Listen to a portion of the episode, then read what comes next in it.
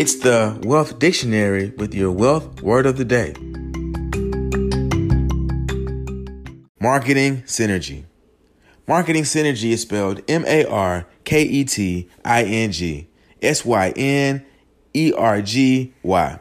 Marketing synergy refers to the marketing benefits that two parties in an merger and acquisition transaction may enjoy when promoting their products and services. These synergies include information campaigns, marketing tools, research and development, as well as marketing personnel. For example, an IT com- company may acquire a smaller IT company that lacks infrastructure but has a strong marketing and PR department.